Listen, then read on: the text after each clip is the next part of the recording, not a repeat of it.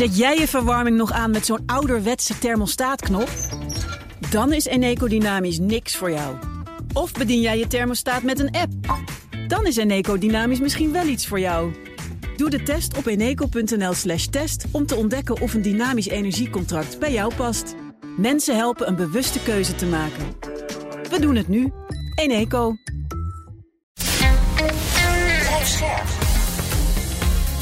BNR Nieuwsradio.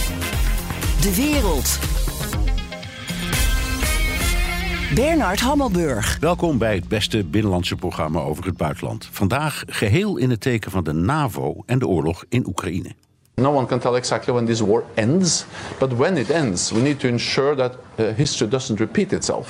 That uh, President Putin cannot continue uh, to uh, attack neighbors. Dat was NAVO-secretaris-generaal Jens Stoltenberg. Ik praat dit hele uur met admiraal Rob Bauer, voorzitter van het militaire comité van de NAVO, en met David van Weel, assistent-secretaris-generaal, beide in Brussel. Heren, welkom. Goedendag.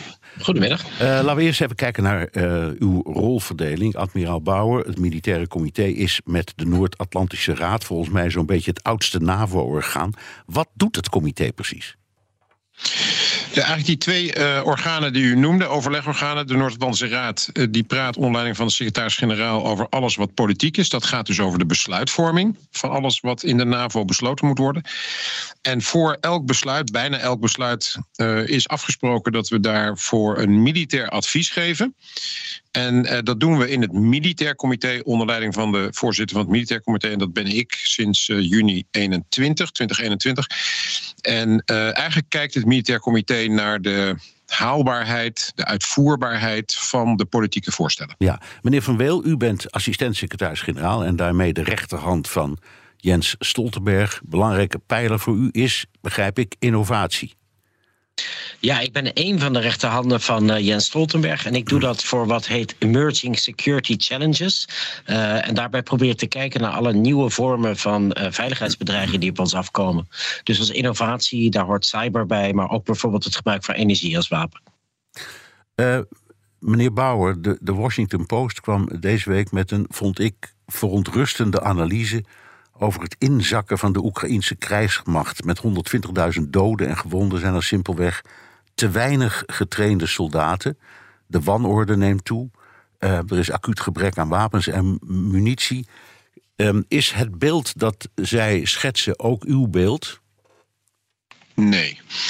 Het, het is natuurlijk moeilijk. We, we zitten in de dertiende maand van deze oorlog. Uh, dat had niemand gedacht, überhaupt dat er oorlog zou komen weer in Europa. En laat staan meer dan een jaar al. En uh, wat we helaas uh, zien is een, een, les die we eigenlijk in elke grote oorlog hebben geleerd. en dat is dat er enorm veel doden en gewonden zijn bij zo'n conflict tussen in dit geval twee landen. Dat er heel veel munitie gebruikt wordt. dat je door die doden en gewonden dus ook moet nadenken over hoe vind ik nieuwe soldaten. Hoe uh, recruteer ik ze? Hoe leid ik ze op? Hoe train ik ze? Hoe voorzie ik ze van uh, uniformen, wapens, munitie? Uh, en zolang als die oorlog uh, duurt, uh, zal dat een probleem zijn. Maar dat is niet alleen een probleem van Oekraïne. de Russen hebben precies hetzelfde probleem. Ja, maar die hebben, en ik denk die, dat hebben, die, hebben, die hebben meer mensen. En die zijn ook bereid als je door de, de Russische krijgsgeschiedenis kijkt, die zijn ook bereid om veel meer, meer mensen op te offeren. Zo, zo simpel is het. Ja, dat, dat laatste is waar. Uh, uh, wat we wel zien is een groot verschil in, uh, in zeg maar het moraal van de troepen. de Oekraïners weten echt waarvoor ze aan het vechten zijn, namelijk het overleven, het, het voortbestaan van hun land, wie ze zijn, dat verdedigen ze.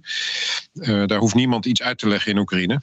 daarom zijn er nog steeds genoeg mensen die ook vrijwillig zich aanmelden bij, bij het Oekraïnse leger om als militair te gaan dienen. Uh, en dat is in Rusland uh, inderdaad toch lastiger, ondanks het feit dat het een grotere bevolking is. Maar we zien daar heel veel voorbeelden van een slechte moraal. mensen begrijpen niet waarom ze er zitten. Het thuisfront begint te morren.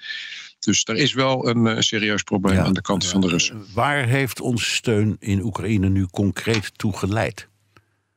Nou, eigenlijk dat de Oekraïne kan blijven vechten. we hebben met elkaar. We zijn met elkaar toch ook wel verrast geweest uh, over, uh, over de, het, uh, de mate van verzet en, en de bereidheid om te vechten voor, voor hun eigen land aan de Oekraïnse kant. en vervolgens zijn wij Oekraïne gaan en blijven we ze helpen als het gaat om nou, dat ze die oorlog niet alleen kunnen voeren, maar ook dat we met elkaar eigenlijk steeds meer ervan overtuigd zijn dat ze die oorlog moeten winnen. Ja.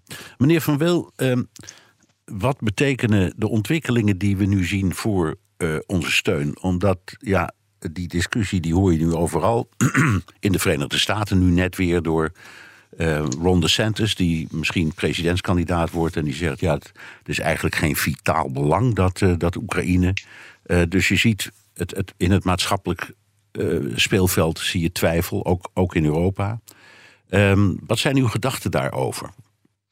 Ja, dat die discussies op een gegeven moment oplaaien gedurende zo'n conflict uh, is niet vreemd. En ik denk ook dat het goed is en een, een teken van onze uh, open democratie dat die discussies gevoerd worden. Uh, maar als je kijkt naar de momenten die er toe doen, of dat nu ministeriële bijeenkomsten zijn of toppen, of het recente bezoek van president Biden aan, aan Kiev, dan zie je dat die steun nog volmondig wordt uitgesproken door iedereen. En ook in het echte leven doorgaat. Weet u, meneer Hammelburg, waarom het zo belangrijk is en waarom ik denk dat het echt wel vitaal is? Uh, dat is namelijk dat uh, de Russen hebben zich heel duidelijk uitgesproken dat hun uh, eigenlijk intenties, hun ambities zijn om terug te gaan naar de grenzen van 1997. Dat hebben ze laten weten aan de NAVO in een officieel document in december 2021. Dat zou betekenen dat een deel van de huidige lidstaten in een soort ja, zone zou vallen, een bufferzone. Dat is onacceptabel voor die landen en voor ons allemaal. Uh, maar dat betekent dat deze oorlog gaat niet alleen over Oekraïne, die gaat over die expansiedrift van de Russen. Dus het stopt niet als de oorlog in Oekraïne stopt, dan stopt deze expansiedrift van de uh, Russen niet. En daarom is het wel van vitaal belang dat we doorgaan met het steunen van Oekraïne, zodat zij deze oorlog kunnen winnen. Ja, en waar u naar verwijst, dat was het moment waarop, in afval voor het Russische idee, um, Oekraïne eigenlijk nog gewoon onderdeel was van, ik zal maar zeggen, de oude Sovjet-Unie. Dat was, dat was eigenlijk het moment waarop ze zeiden: ja, dit hoort gewoon bij ons. Ja, uh, en, en er wordt continu verwezen naar toezeggingen die de NAVO zou hebben gedaan over niet-uitbreiding naar het oosten. Nou ja, uh, dat, was, dat, was die, van troepen daar. dat was die ene quote van James Baker, hè? die, die, die ja, uh, ja. not one inch eastward. Maar er zijn ook heel veel mensen die zeggen: ja, dat ging niet over Oost-Europa, maar over de DDR. Wat, wat is uw opvatting daarover trouwens? Wat denkt u dat er toen is gebeurd? Nou, we hebben dat uh, heel mooi op onze NAVO-website uh, neergezet, omdat een van de meest hardnekkige mythes is uh, dat het de schuld van de NAVO is en dat Rusland niets anders kon in het nauw gedrongen dan Oekraïne nu aanvallen. Dat is natuurlijk de, de, de, de grootste onzin, maar er liggen een heleboel feiten onder om dat ook te ontkrachten.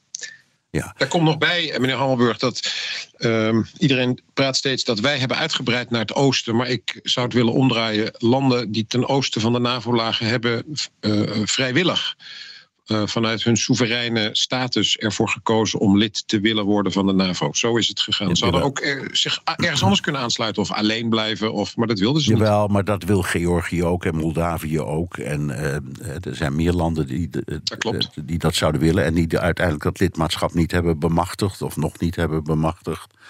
Dus het is ook wel wat wij ervan vinden. Niet alleen hun, ik zal maar zeggen, sollicitatie.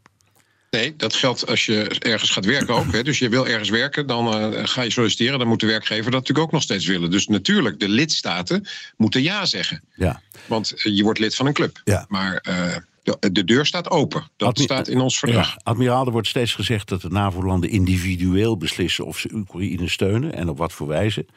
er is wel overleg, onder meer op NAVO-toppen. hoe kan je blijven volhouden dat NAVO als geheel geen partij is in dit conflict?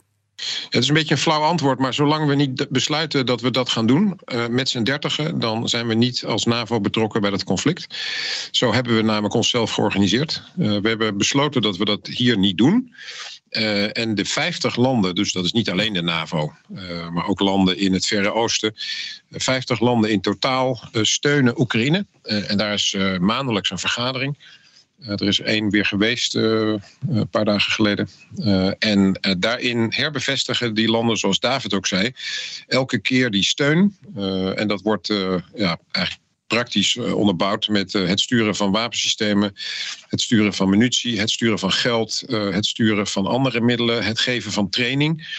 Dus die steun die, die is volop gaande. Ja, meneer Van Wil, is dat nou formele steun of is dat informele steun? Ik, ik moet steeds maar denken aan het kabinet Balkenende toen de Irak-oorlog uitbrak.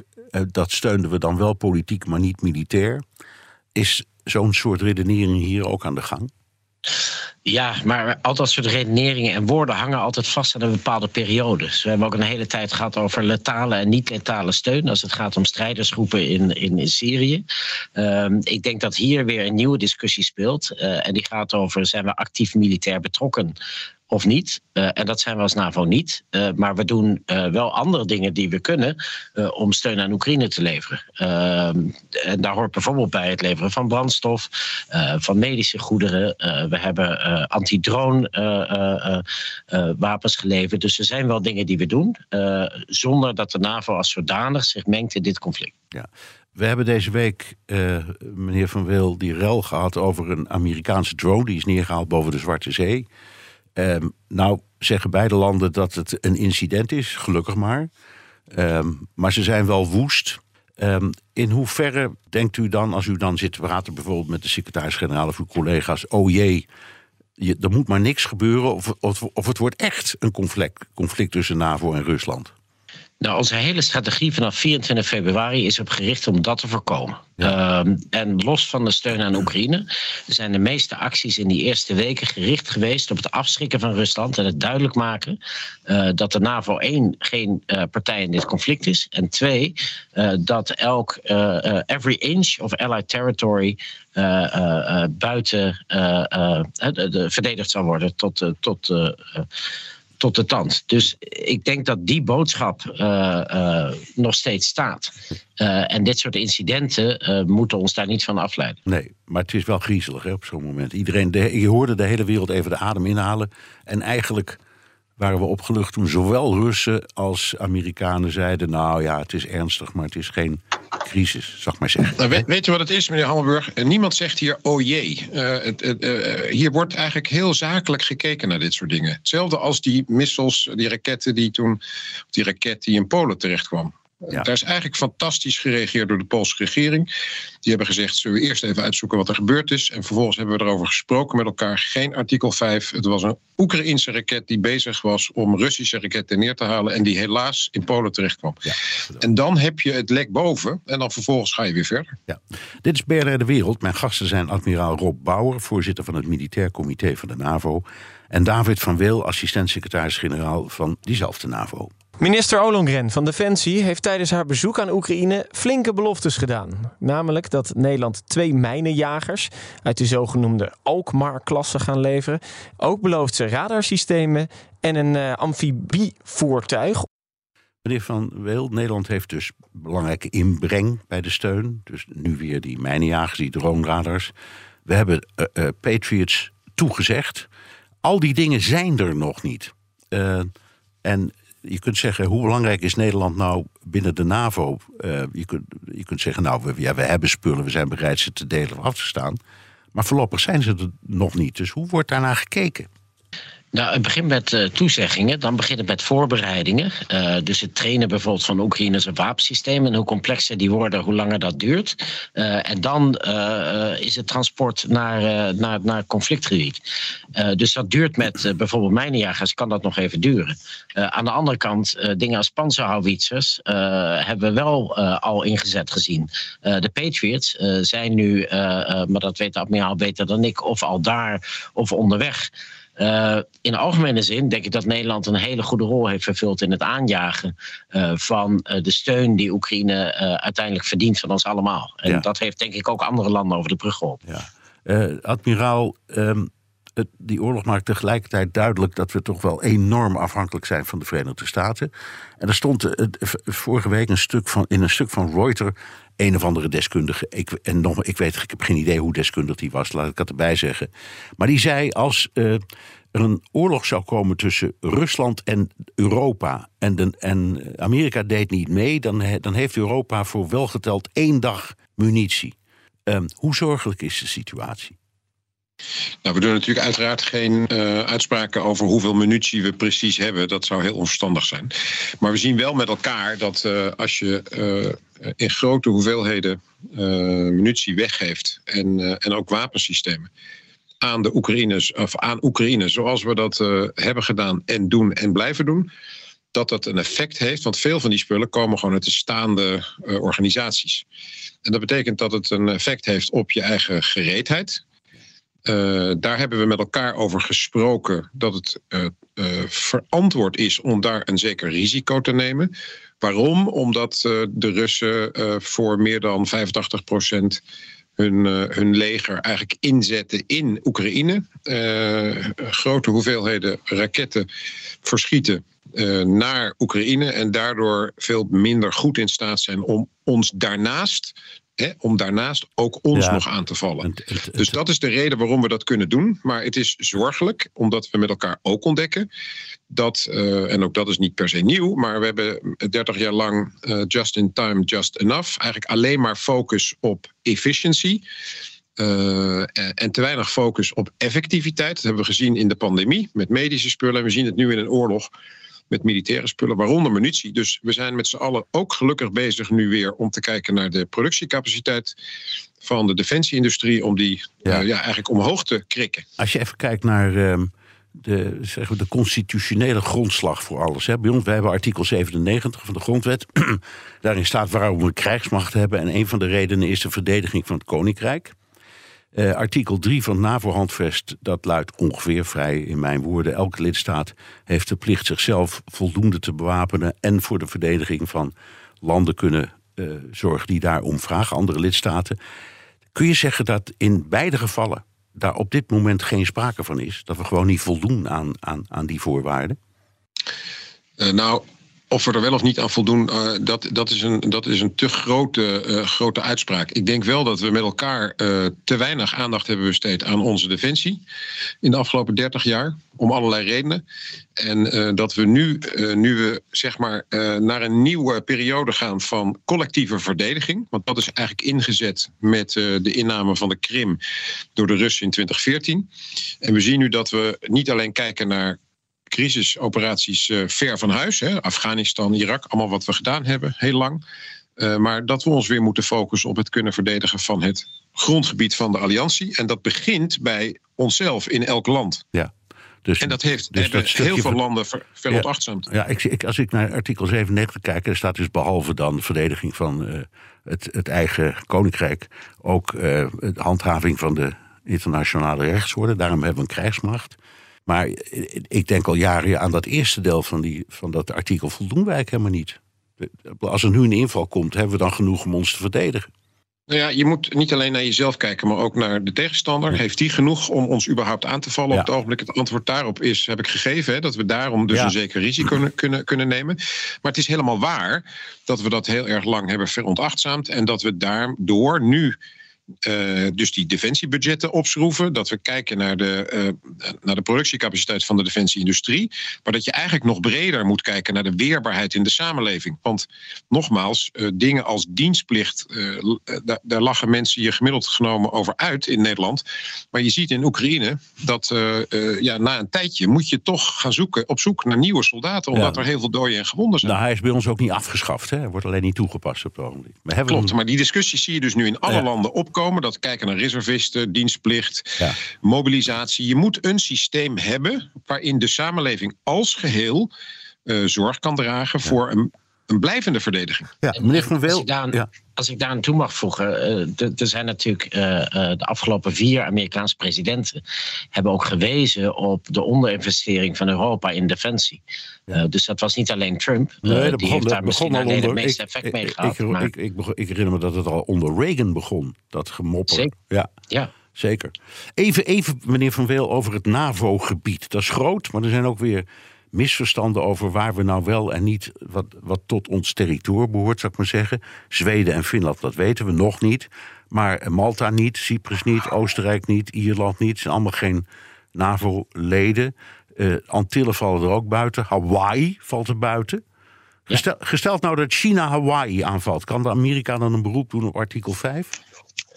Uh, je mag altijd een beroep doen op artikel 5. Want dat is aan elk land wat zichzelf aangevoelen voelt. Uh, zo heeft Amerika ook een beroep gedaan op artikel 5 na de aanslagen van 9-11. Ik dacht, ik wacht even, ik, ik dacht dat het anders was. Ik dacht dat de NAVO-leden zelf toen hebben aangeboden aan Amerika om dat artikel in te stellen. Ik geloof niet de regering Bush daar toen om heeft gevraagd. Ja, ik dacht het wel. Maar uw historisch besef is waarschijnlijk veel beter dan dat van mij. Dus ik, uh, ik, ik hou me te goede. Uh, dat is in ieder geval de enige keer dat het collectief dat geleid heeft tot inzet. Um, maar goed, dat is dus aan elk land om aan te vragen. Overigens hebben we artikel 5 als zwaarste middel. Maar artikel 4 ja, uh, geeft dan de mogelijkheid tuurlijk, ja. voor consultaties. Ja. en al dan niet bilaterale of collectieve maatregelen die je ook daarna kunt nemen. dus ook in dit geval zou de VS artikel 5 wel kunnen inroepen. de vraag is, leidt dat dan tot een collectieve actie? En dan militair gezien valt Hawaii buiten het operatiegebied van de NAVO. Ja, in deze eerste ronde, admiraal, nog één kort vraagje. Um, het maakt duidelijk, deze periode zien we duidelijk dat die dat opwaarderen naar 2% van het bruto nationaal product, dat dat echt nodig was en nu gelukkig ook gebeurt. Nu zeggen de Britten, ja, dat is eigenlijk niet genoeg. Wij moeten doorstomen naar 2,5%. Uh, hebben ze gelijk? Nou, uh, ik, ik, ga ervan uit dat ze gelijk hebben, want zij rekenen aan, uh, aan, uh, aan zeg maar wat ze nodig hebben. En dat moet ieder land inderdaad voor zichzelf doen. Wat nou ja, wij nu maar laat doen zeggen, zijn... is een voorbeeld voor ons, dit, deze redenering. Ja, kijk, er is nu een, een, een, een mooi moment, omdat we met elkaar werken aan allerlei plannen om te zorgen dat die collectieve verdediging beter uitgevoerd kan worden. Dat uh, komt in, uh, in het voorjaar nu naar het hoofdkwartier. Op basis van die plannen gaan we dan met elkaar kijken wat heb je nodig om die plannen allemaal uit te voeren. Dat zijn dus troepen, tanks, vliegtuigen, onderzeeboten, alles wat je nodig hebt om jezelf te kunnen verdedigen en om voor afschrikking te zorgen, inclusief systemen in cyber en in, in de ruimte. Uh, en uh, de, de optelsom van al die zeg maar spullen, dat kost natuurlijk een bepaald bedrag. En als je dat afzet tegen het, het totale zeg maar bruto binnenlands product van alle lidstaten opgeteld, dan zou het mij niet verbazen. Ik heb die som nog niet gemaakt, maar dan zou het mij niet verbazen als dat meer dan 2% gaat zijn. Heren, we praten zo verder, onder meer over de verhouding van de NAVO met de Europese Unie. Blijf luisteren. BNR Nieuwsradio. De wereld. Bernard Hammelburg. Het Westen steunt Oekraïne nu al ruim een jaar met veel wapens en veel geld. Hoe anders was dat in 2019, toen de Franse president Macron de NAVO nog hersendood noemde. I know that my, my statements created some reactions, shake a little bit. A lot of people. I, I, I do stand by. We don't have the same definition of terrorism on the table. Hier verdedigde Macron zijn uitspraken op bezoek bij de toenmalige president Trump. Ik praat verder met de twee Nederlandse NAVO-topmannen, admiraal Rob Bauer, voorzitter van het Militair Comité, en David van Weel, assistent-secretaris-generaal. Uh, admiraal Bauer, president Zelensky zei in het Amerikaanse congres dat Oekraïne alive and kicking is. Is de NAVO door de oorlog in Oekraïne uit, uit, uit haar coma ontwaakt? Of, of uit de hersendood herrezen? Nou, wat, wat de oorlog in Oekraïne gedaan heeft, is uh, uh, toch eigenlijk het besef terugbrengen bij heel veel mensen dat die NAVO een hele belangrijke organisatie is voor onze veiligheid. En we hebben natuurlijk uh, jarenlang ook wel geworsteld, uh, omdat we dachten dat er geen vijand meer was. Dus toen zijn we ver van huis gaan opereren. Probeerden we crisis, uh, zoals in Afghanistan, op mede te helpen oplossen. Uh, vervolgens uh, is dat ook niet heel erg goed gelukt in Afghanistan. Toen, zijn we, toen we daaruit gingen, was dus in augustus 2021. Samen met die uitspraken van Macron. Uh, betekende op dat moment, en dat was het moment dat ik aantrad. dat het, dat het, dat het beeld van de NAVO niet heel positief was. En dan zie je die oorlog beginnen. En dan zie je eigenlijk de reactie van de lidstaten binnen de NAVO, maar ook met de EU. En met de Verenigde Staten en, en andere landen als het ging om die sancties. Ja, en dan ineens begrijpt iedereen weer waarom je deze organisatie gewoon toch nodig hebt. Ja. Als ik daar aan, aan toe mag voegen, want ik, ik, ben kort na die uitspraak van president Macron heb ik gesolliciteerd bij de NAVO. Uh, en toen vroegen ook mensen aan mij wel eens: waarom zou je nou voor de NAVO gaan werken? Want dat is toch een hersendode organisatie. En je had wel best een aardige carrière tot nu toe. Uh, maar dan zei ik altijd: mijn motivatie is omdat ik geloof dat de transatlantische band essentieel is voor onze collectieve veiligheid. Of dat nu gaat om het gebied van de verdediging tegen Rusland, het beschermen van de internationale rechtsorde, uh, of ons verdedigen in, in, in cyberspace. Dus het feit dat zo'n organisatie misschien niet bij iedereen boven op de prioriteitenlijst staat, is denk ik niet een afspiegeling altijd van de waarde van die organisatie. Nee, nee, en daar komen we nu achter. Ja, um, uh, meneer Van Wil, we spraken al even over de investeringen die voor defensie nodig zijn. Uh, we hebben het nog niet gehad over de Europese Unie. EU-buitenlandchef e Borrell die, die had het over 2 miljard in munitie die moet worden geïnvesteerd. Ik begrijp dat hij erbij zei: 1 miljard is eerst om aan te vullen wat we, waar we onszelf hebben gecannibaliseerd, zal ik maar zeggen. En dan 1 miljard voor uh, nieuw, uh, nieuwe munitie. Hoe belangrijk is de EU in dit hele veiligheidsbeleid? Nou, ik denk dat de EU een grote stappen heeft gezet uh, sinds vorig jaar. En waar u nu op doelt, is er daar één van. Dat is namelijk meer die collectieve koopkracht inzetten die je als EU kunt genereren. Dus de inzet van wat heet de European Peace Facility, want daar komen die 2 miljard uit, uh, is een goed middel om één landen uh, schadeloos te stellen voor de steun die ze leveren. maar twee, ook om betere contracten natuurlijk te krijgen bij de industrie. Als het gaat om de inkoop van bijvoorbeeld munitie. Dat kun je beter doen met 27 landen dan elk afzonderlijk bij dezelfde fabrieken. Ja. ik denk in die zin dat de Europese Unie echt stappen heeft gezet het afgelopen jaar. Ja, en, en is de EU ik zou maar zeggen, omdat het nou eenmaal een organisatie is zoals die is en ervaring heeft opgedaan, ik noem maar met uh, het coronafonds en al dat soort dingen, beter geoutilleerd op dit moment om, laten we zeggen, financiële afspraken te maken dan de NAVO? Nou, de financiële, wat de EU heeft, is een gezamenlijk budget uh, waar ze dit soort dingen mee kunnen doen. Uh, dus daarin denk ik dat uh, de inzet van dat middel op dit moment goed is. Dat is weer wat anders dan wat de NAVO doet, bijvoorbeeld in het vaststellen wat zijn nou de doelen, de planningsdoelen voor elke individuele NAVO-lidstaat. Als het gaat om wat we moeten kunnen doen voor onze collectieve verdediging. Uh, dat is een compleet andere, daar betaalt de NAVO ook niet voor. Dat doen de lidstaten zelf. Uh, daar komt die 2% als richtlijn uh, komt daar vandaan. maar dat is het ordeningsprincipe wat de NAVO schept. en wat de EU nu doet, namelijk zorgen dat je gezamenlijke inkoop van bijvoorbeeld munitie doet, is daar volledig aanvullend op. Dat is geen, geen vervanging, dat is een andere taak. Ja, admiraal Bauer, we zien toch dat binnen de EU een soort worsteling gaande is. uh, over het beleid op het gebied van uh, geopolitiek, veiligheid, defensie.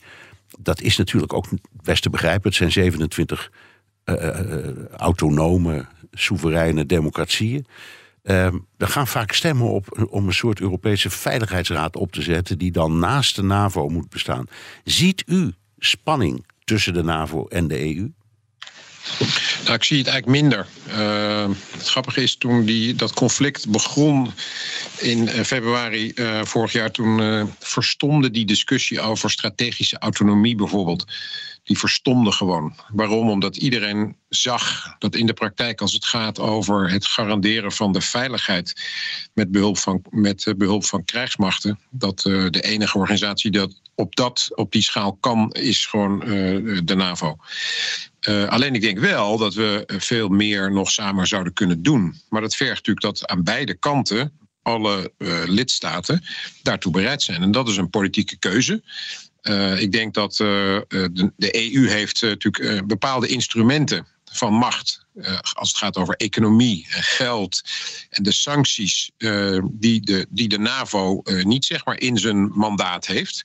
Dus de combinatie van die twee die heeft er aan het begin van de oorlog toe geleid tot een synergetisch effect, wat ongekend was. Ik bedoel, 55% van de wereldeconomie heeft duidelijk gemaakt aan de Russen dat het onacceptabel was. En dat is niet alleen de NAVO-lidstaten en de EU-lidstaten, ook uh, Japan, Zuid-Korea, uh, Australië, Nieuw-Zeeland. En dat is een enorm belangrijk signaal geweest ook. Ja, En misschien kun je ook kijken naar, ik zou maar zeggen, de, de, de gunstige invloed van dit soort uh, uh, ontwikkelingen. Hè. De, de, EU ligt overhoop met Polen. Om allerlei interne zaken, gaat over het rechtssysteem en ga zo maar door. Maar um, op dit moment toont uh, Polen zich als super NAVO-partner. En dat heeft ook een soort van uitstraling, ook weer naar de EU toe. Voelt u dat ook zo? Ja, ik denk dat, dat zolang de landen bereid zijn om elkaars kracht te zien in die verschillende organisaties, dan, uh, dan, dan, dan denk ik dat er gewoon echt hele mooie samenwerking kan zijn. Waar, waar we elkaar versterken in plaats van elkaar bestrijden. En, ik, en dat is volgens mij de route die we steeds meer zouden moeten volgen. Ga nou niet proberen op het terrein waar de ander, waarvan je weet dat de ander gewoon beter is, dat je daar dan gaat proberen je uh, een rol aan te meten. Ja. Uh, dat, dat is gewoon onverstandig. Dat, dan is, dat is eigenlijk energie verspillen. Dus uh, als de NAVO zich bezighoudt met die collectieve verdediging en alles wat daarbij nodig is, en de EU al die andere dingen doet, ja, dan denk ik dat we elkaar alleen maar kunnen helpen en versterken. Ja, en dat zie je een beetje gebeuren ook. meneer Van Weel. Um, kun je zeggen, ja, de NAVO is toch vooral gericht op militaire en politieke kwesties, een alliantie op dat gebied. EU, daar ligt de nadruk bijna altijd toch voornamelijk op de economie. En die, die kan dan ook makkelijk wat meer in de melk te brokkelen hebben in, in die hele discussie. Ja, ik zie dat ietsje genuanceerder. Uh, ik sluit meer aan bij wat de admiraal zei: dat het gaat om collectieve veiligheid en verdediging en alles wat daarvoor nodig is. Uh, en daar zien we steeds vaker dat dat ook raakt aan onze economie, uh, of aan onze aanvoerlijnen, of aan onze afhankelijkheid van derden. ik denk wat de NAVO daar kan bieden, is de veiligheidsbril op alle handen dossiers. Uh, om dat dan vervolgens uh, uh, in te kunnen brengen in nationale of in de EU-wetgevingsprocessen. Ik zal er één voorbeeld van geven. Dat gaat over artificial intelligence. Um, daar hebben we bij de NAVO een strategie ontwikkeld voor hoe vinden wij nou dat een nieuwe technologie als artificial intelligence moet worden gebruikt in de veiligheid- en defensiewereld. En hoe zien wij landen als China en Rusland daarmee omgaan? En wat moeten wij doen om ons daartegen te kunnen verdedigen in voorkomend geval? Ja. Uh, dat is een discussie die je eigenlijk alleen maar hier bij de NAVO kunt hebben door die veiligheidslens, uh, die dan vervolgens wel weer zijn nut heeft voor nationale discussies of uh, EU-processen. Ja, ik krijg nu u als voorbeeld noemt vaak de indruk dat wij um, een beetje slachtofferachtige rol innemen als wij praten over die boosaardige Chinezen en Russen die op het gebied van cyber allerlei vreselijke dingen met ons doen. Terwijl eh, je toch mag aannemen dat wij, zolang, zodra we de kans hebben, ook die vreselijke dingen bij hun doen. Of zie ik dat verkeerd? Er is één fundamenteel verschil, uh, denk ik, in de manier waarop we kijken naar een domein als cyber. Uh, en dat is onze normen en waarden. Um, en daar zien we toch dat China en Rusland komen vanuit een andere perceptie op de internationale rechtsorde. Uh, uh, op andere waarden als het gaat om individuele vrijheid of uh, privacy of intellectueel eigendom. en dat schuurt. en daar zullen we ons wel toe moeten verhouden. Ja, maar dat, dat is, heeft meer te maken met, we zeggen, democratie versus autocratie of, of dictatuur.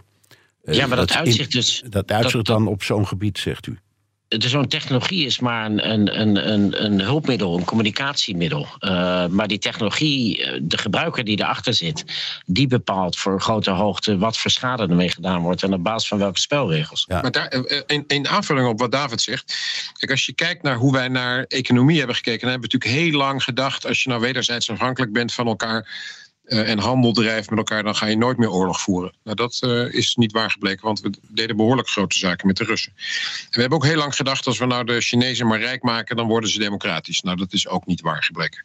En wat je ziet is dat op een aantal terreinen die niet per se direct militair zijn, Rusland en China zich uh, gaan bemoeien op die terreinen. Noem het energie, voedsel, migratie, technologie. Uh, investeringen van China in uh, havens, uh, wegen, spoorlijnen in Europa. Die op het eerste gezicht dat je denkt, nou ja, goed, dat is prima, laat ze lekker investeren in die dingen. Maar uiteindelijk hebben die dingen dit soort investeringen, maar ook beslissingen om, bepaalde, om de gaskraan dicht te draaien of om migranten op de grens af te sturen of om de voedseltransporten uit Oekraïne tegen te houden, die hebben allemaal ook een veiligheidsaspect. En dat raakt dus onze veiligheid van, het, van, van, van Nederland, maar ook van, alle, van, van de NAVO en de EU als geheel. En daar zie je dus dat we in toenemende mate toch wel zien dat uh, die, uh, die, die andere waarden die China en Rusland aanhangen, in conflict, in toenemende mate in conflict komen met onze, ons idee van, van, van verstandige ja. waarden, waarop ook dat hele systeem van internationale rechtsorde op is gebaseerd. Ja, ik. ik ik, ik, ik begrijp wat u doelt, maar het is een soort pleidooi tegen globalisering, toch? Nou, het is meer een pleidooi voor uh, bewustzijn van je afhankelijkheden en zorgen dat je afhankelijkheden niet je politieke uh, keuzevrijheid beperken. Uh, en Nord Stream uh, is denk ik een voorbeeld geweest waar dat te veel is gebeurd. Uh, waar we te weinig hebben gekeken naar de mogelijke veiligheidsimplicaties van een afhankelijkheid van één supplier, in dit geval van gas. Um, en waarbij dat dus als drukmiddel is ingezet. Niet economisch, maar als veiligheidsdrukmiddel. Ja, terwijl de Duitse politiek gevolgd door de Nederlandse heel lang het standpunt innam dat Nord Stream niet een Um, dat dat geen politiek, maar een economisch verhaal was. Dus dat had helemaal geen invloed op politiek. Dat, dat, is, dat is precies de discussie die we moeten hebben. Precies. Dat we kijken bij dit soort economische vraagstukken... naar wat zijn de potentiële veiligheidsimplicaties daarvan. En kunnen we die uh, alsjeblieft aan de voorkant meenemen in dit soort afwegingen. Ja. We hadden, we hadden het al eerder over het NAVO-gebied. Er wordt druk gesproken over uitbreiding van het gebied met Zweden en Finland. Russia's war has permanently changed the European security order. Last spring, we started our common path to join NATO. The security of Finland and Sweden in, is bound together. It is the interest of the whole alliance that we will join together. Dat was de Finse premier Sanna Marin. Uh, admiraal Bauer, Turkije ligt nog dwars. Hongarije officieel ook. Hoe belangrijk is het nou voor de NAVO dat Zweden en Finland toetreden? Heel erg belangrijk. Uh, en, en het interessante is dat uh, uh, ook de, de, Turkije en, en, en Hongarije dat vinden. Want die hebben eigenlijk ingestemd met het starten van die hele procedure in Madrid. En daarmee hebben ze in beginsel gezegd dat ze het ook ermee eens zijn, dat ze het ook willen. Alleen de procedure in die verschillende landen duurt langer. En uh, als het gaat om Turkije, is daar een soort extra uh, eisenpakket aan toegevoegd. Dat waren die afspraken die in Madrid zijn gemaakt tussen Turkije, Finland en Zweden. En dat ging over met name hoe zij niet alleen aankeken, maar ook omgingen met terroristische organisaties en wat ze daar bereid waren tegen te doen. Nou, en wat, wat eronder viel, want uh, dat ging dan over de Koerden. En, uh, dat, en zij zeiden, ja, de PKK, dat zijn terroristen. Nou, dat vinden wij in de westerse wereld ook. Maar het ging ook te, tegen wat we dan noemen die, die, andere groep, hè, de YPG. Dat, dat vinden wij dan uh, hele keurige Koerden, maar daar ging het ook tegen. En Erdogan, zijn redenering is, jullie snappen er niks van, dat is allemaal één, één pot nat. Maar dat is een, een, signaal wat hij al naar meerdere landen natuurlijk heeft uh, verkondigd over de afgelopen jaren. Uh, maar de, de, drie landen, dus Finland, Zweden en Turkije, zijn in Madrid een pakket overeengekomen wat ze zouden uitvoeren in de aanloop naar de toetreding. Ehm, ja, daar voeren er drie landen gesprekken over. Dat hebben ze afgelopen week nog gedaan hier. En hopelijk leidt dat snel tot het opheffen van Turkse blokkade. Ja. Orbán draait bij vermoedelijk omdat hij uh, hoopt dat de, de, de EU-fondsen die hem zijn beloofd, maar niet toegewezen vanwege uh, de binnenlandse omstandigheden, dat hij alsnog binnen kan halen. Tenminste, dat, dat is dan ons vermoeden. Laat ik het uh, op mijn eigen konto zetten. Erdogan hamert op die Koerdische kwestie omdat er op 14 mei Turkse verkiezingen zijn en het speelt daar een rol. Um, hoe manoeuvreer je daar nou als NAVO-beleidsmaker mee? Denk je dan, meneer Van Wil, laten we nou eerst eens even die verkiezingen afwachten. Misschien dat daarna ook Erdogan vanzelf bijdraait. Nee, denk de afspraak over de toetreding tot, van Zweden en, en Finland is vorig jaar al gemaakt in Madrid. Uh, daarna is er ook afgesproken dat de drie landen een traject in zouden gaan om uh, tot overeenstemming te komen uh, waarna Turkije de toetreding zou ratificeren. ja, vanuit de NAVO zeggen wij de sooner the better. deze landen zitten al aan tafel bij de meeste vergaderingen die we hier hebben. die landen zijn zeer capabele landen en we zien ze graag aan boord. Dus wij hopen dat die ratificatie nu ook snel plaatsvindt. Ja, die van, die van um, Finland, dat is rond hè, nu. Ik heb het laatst nog niet gehoord. Ik geloof dat er een bezoek is uh, deze dagen. Uh, en, en de vooraankondiging is dat uh, Turkije inderdaad die ratificatie van Finland al wil laten doorgaan. Ja, nou is Turkije is het op één na grootste NAVO-lid. Maar het is ook een autocratie en geen democratie. Um, krijgt u daar nu als bestuurders, als verantwoordelijke toppers in Brussel bij de NAVO een beetje buikpijn van? Want de afspraak was dat de NAVO een bondgenootschap is van democratieën. Nou, ik ben het ook echt niet met u eens. Ik, ik vind niet dat je Turkije uh, kunt vergelijken met Rusland. Uh, Turkije nee, dat, nou, heeft... nee, maar nee, Turkije heeft, als je kijkt naar de grote steden waar de meeste mensen wonen, bijvoorbeeld Istanbul en, uh, en Ankara, Ankara daar, daar is een andere partij dan die van de president, heeft, de burg, heeft de burgemeester via verkiezingen gekregen. Dus je kunt niet zeggen dat de democratie niet werkt in, in, in Turkije. Uh, dus dat vind ik echt anders. En ik vind dat we op moeten passen. Uh, uh, om, om, om op, op basis van toch wat simpele termen iemand in de hoek te zetten. En dat vind ik geen recht doen aan wat Turkije in algemene zin voor de alliantie betekent. En ook wat het land in algemene zin doet. Ja, dus als ik zeg Erdogan is een autocraat, dan zegt u ja, dat mag je niet zomaar zeggen. Nou ja, ik vind dat we een, bij een autocraat horen een aantal elementen waarvan je kunt zeggen misschien de ene leider heeft dat meer dan de andere leider. Maar zijn er nou nog mechanismen in dat land om hem uh, te controleren, om hem te corrigeren? Dan uh, ben ik ervan overtuigd dat dat in Turkije nog goed werkt. En dat we ook zien dat zo'n het feit dat er bijvoorbeeld in twee hele grote steden andere partijen de verkiezingen winnen, ja, dat zegt iets over het feit dat dat, dat land niet ge, ge, gerund wordt door Erdogan. Nee, nee, en er is ook een, uh, wat wij zouden zeggen, een buitengewoon sympathieke oppositieleider nu die tegen hem in uh, de arena komt. Dus wie weet, dat is allemaal waar. Uh, en dat kan. Ehm, nou is die hele oorlog, admiraal, begonnen omdat Rusland met het verhaal kwam dat het zich bedreigd voelde door de NAVO. De NAVO is natuurlijk enorm. Naar het oosten opgeschoven, daar hadden we het al over. Ehm, heeft dit nu, nu, nu deze twee landen erbij komen, heeft dit gevolgen voor het uitbreidingsbeleid van de NAVO? Is dus met andere woorden, is het nou afgelopen? Dit is het, verder nooit meer iemand? Nee, want uh, artikel 10 staat nog steeds in het verdrag. En iedereen uh, mag uh, het lidmaatschap aanvragen. of dat dan door de uh, lidstaten altijd wordt geaccepteerd. Of iedereen dat dan uh, in de organisatie of in de alliantie wil, is een, is een andere discussie. En die is vooral politiek. Maar het staat iedereen vrij om, om dat lidmaatschap aan te vragen. En ik blijf uh, uh, bezwaar maken tegen het opschuiven naar het oosten. Landen ten oosten van uh, de alliantie zoals we die in 1949 ja, hadden, die hebben vrijwillig ja. zijn ze lid geworden ja, van en club. ze schuiven dus met z'n allen naar het westen, kun je ook zeggen. Dat hebt u, ja. hebt, u hebt me al eerder gecorrigeerd. En nou, het is. Ja, want we volgen daarmee eigenlijk het narratief van de Russen.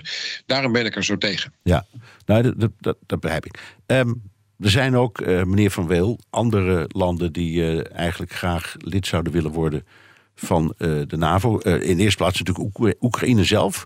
Heeft in de loop van de jaren vaak geflirt. Georgië flirt. Moldavië flirt. Die worden ook allemaal bedreigd door Rusland. Dus die zitten eigenlijk ook te springen om die NAVO-steun. Denkt u dat die een kans hebben om lid te worden? Nou ja, Oekraïne en Georgië zijn al kandidaatlidstaten uh, sinds 2008. Dus wat dat betreft uh, is het meer dan flirten. Uh, we zijn ook al sinds 2012 bezig met serieuze capaciteitsopbouw, hulp aan hervormingen in die landen. er zijn assistentiepakketten. Ehm, dus dat is een traject wat is ingezet. en de vraag is of en wanneer dat culmineert in, in lidmaatschap. Daar is nu natuurlijk tijdens het conflict even geen sprake van. Maar die discussie zal zeker terugkomen. Ja. Een land als Moldavië is, is een gewaardeerde partner. Dat geldt ook voor een aantal andere uh, landen die uh, kwetsbaar zijn. Uh, in sommige opzichten, Bosnië bijvoorbeeld. Ja, die partners proberen we ook in deze tijd te steunen. En dat is niet puur militair, maar dat is ook met, nou ja, bijvoorbeeld op het gebied waar, waar ik verantwoordelijk ben, op het gebied van ondersteuning voor cybercapaciteitsopbouw, om te zorgen dat ze meer weerbaar worden. Ja, dat begrijp ik, admiraal Bauer. Moldavië dan even. De indruk is dat ja, daar een soort provocatie aan de gang is. Die een beetje lijkt op wat, zich, wat de Russen, het frame dat de Russen hebben gebruikt in Oekraïne. Dat land staat op het punt om ons aan te vallen, dus wij moeten toeslaan, we moeten ons verdedigen. Dat gebeurt nu met Moldavië ook. Komt op de een of andere manier dan toch de beschermende arm van de NAVO om Moldavië heen? Nou, je ziet dat we in, uh, in politieke zin uh, zeg maar ons daarover uitspreken als alliantie. Dat er uh, nadrukkelijker met Moldavië gesproken wordt. Dat er gesproken wordt over een pakket van steunmaatregelen op het gebied van training, bepaalde spullen leveren, zodat ze zich beter kunnen weren. Ehm, waar David het over had, op het gebied van cyber. Dus er is een pakket van, van, van maatregelen op verzoek uiteraard van uh, het land waar het om gaat, in dit geval Moldavië. Dus zij vragen, we hebben bepaalde dingen nodig, we kijken als alliantie of dat kan en dat geven we dan. En dat kan zijn uh, uh, materieel, dat kan zijn geld, dat kan zijn het ondersteunen met training of begeleiding. Dat zijn dingen die allemaal gebeuren. Uh, of artikel 5, uh, wat zit vaak onder zo'n vraag, is artikel 5 van toepassing op Moldavië? Het antwoord is nee. Nee, natuurlijk niet, want het is geen lid. Dat kan alleen maar een lid, dat snap ik wel. Maar wat u beschrijft is iets wat er dicht tegenaan zit en wat we in feite met Finland en Zweden ook al, altijd al hebben gedaan. Hè? Dus het zijn officieel geen lid, mm. waren geen lid. Ja. Maar toch wel. Nee, maar daar is een verschil. Daar is een verschil. Toen zij hebben gezegd: wij willen uh, lid worden, was het voor iedereen duidelijk dat ze zichzelf op dat moment, totdat ze lid zouden zijn, natuurlijk wel kwetsbaar maakten. En toen hebben uh, niet de NAVO, maar een aantal lidstaten veiligheidsgaranties afgegeven. Ja. Dat zijn bilaterale gesprekken tussen Finland, Zweden en, uh, en, en, de landen die dat gedaan hebben. En die hebben gezegd: uh, rest assured. Uh, dus weet, weet dat wij jullie zullen helpen op het moment dat de Russen gekke dingen gaan doen. En dat, is, dat, is, dat staat nog steeds. Dank dat u beiden dit uur bij mij wilden zijn vanuit Brussel. Admiraal Rob Bauer, voorzitter van het Militair Comité van de NAVO. En David van Wil, assistent secretaris-generaal van de NAVO. En tot zover BNR De Wereld. Terugluisteren kan via de site, de app, Spotify of Apple Podcast. Reageren kan via mailtje naar dewereld.bnr.nl. Tot volgende week. Eet jij elke woensdag lasagne omdat het zo lekker makkelijk is? Dan is Eneco Dynamisch niks voor jou. Maar kook jij het liefst elke keer wat anders met het risico dat ze zeggen... Ja dag, dat gaan we echt niet eten. Dan is Eneco Dynamisch misschien wel iets voor jou. Doe de test op eneco.nl slash test om te ontdekken of een dynamisch energiecontract bij jou past. Mensen helpen een bewuste keuze te maken. We doen het nu. Eneco.